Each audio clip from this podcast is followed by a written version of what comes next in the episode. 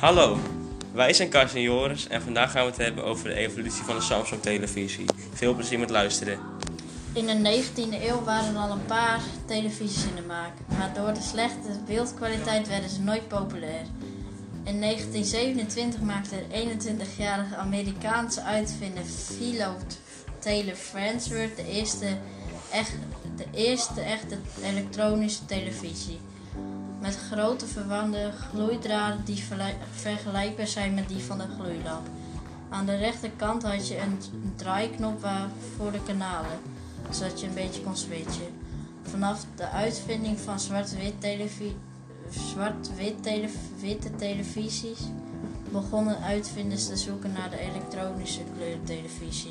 In 1940 waren er al een paar goede kleurentelevisies, maar de overstap naar kleur verliep traag. Uiteindelijk waren kleurentelevisie in de jaren 60 goed genoeg voor het publiek om ze te kopen. Met de oude televisie kon je niet kiezen waarnaar en wanneer je keek. Maar, maar VHS, Video Home System, werd het anders. VHS-spelers maakten gebruik van videobanden waarmee kijkers de controle hadden over een tv. De opkomst van de DVD, die kleiner en lichter was dan de VHS. DVD betekende oorspronkelijk digitale digital videodisc en gebruikte lasertechnologie om materiaal op te slaan op een harde DVD's brachten een scherp beeld- en geluidskwaliteit en opslagcapaciteit met zich mee en vervingen al gauw de, de videobandencollectie van de kijkers. Voor de uitvinding van de LED-TV waren beeldschermen een stuk minder scherp. Voor de overstap op LCD hadden beeldbuizen meerdere lagen en achtergrondverlichting nodig. LED-monitors veranderden televisies van grotere beeldbuizen tot dunnere, lichtere modellen die we vandaag de dag kennen. Maar de LED-tv's hebben beeldschermen in de loop der jaren niet alleen dunner gemaakt, ze hebben ook de rand bijna verwijderd. Op die manier kunnen de kijkers helemaal opgaan in de inhoud van de scherm, beeldscherm. Hier komen nog even de prijzen van de televisies, die we zo net even hebben opgezocht. De uh, eerste televisie die gemaakt was door Philo Taylor Farnsworth kost, kon, konden we de prijs niet goed van vinden.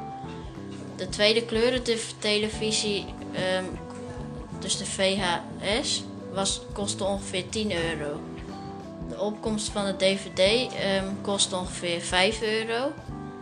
En de LED-TV kostte ongeveer 100 euro. Nu komt het uiterlijk van de televisie. Bij de zwart-wit televisie had je een soort knop die je kon draaien waarmee je van kanalen kon wisselen. Bij, die kneur, bij de kleurentelevisie waren er twee knoppen, één voor de volume en één voor de kanalen. De VHS leek een beetje op de oude radio van die we nu kennen. En uh, daar kon je dus van die bandjes in stoppen waarmee je dus video's kon kijken via de televisie. De DVD kon je in een DVD-speler stoppen. Deze ronde schijf uh, met een gat erin zag er een was gemaakt van glas en het was een beetje reflecterend. De LED-TV is dun, heeft een veel scherpe beeldkwaliteit en wordt vandaag de dag nog steeds gebruikt. En bij deze televisie kon je ook een afstandsbediening gebruiken. Dat was, dat was de allereerste televisie waarbij dat kon. Dit was het einde van onze podcast en ik hoop dat je ervan uh, hebt genoten.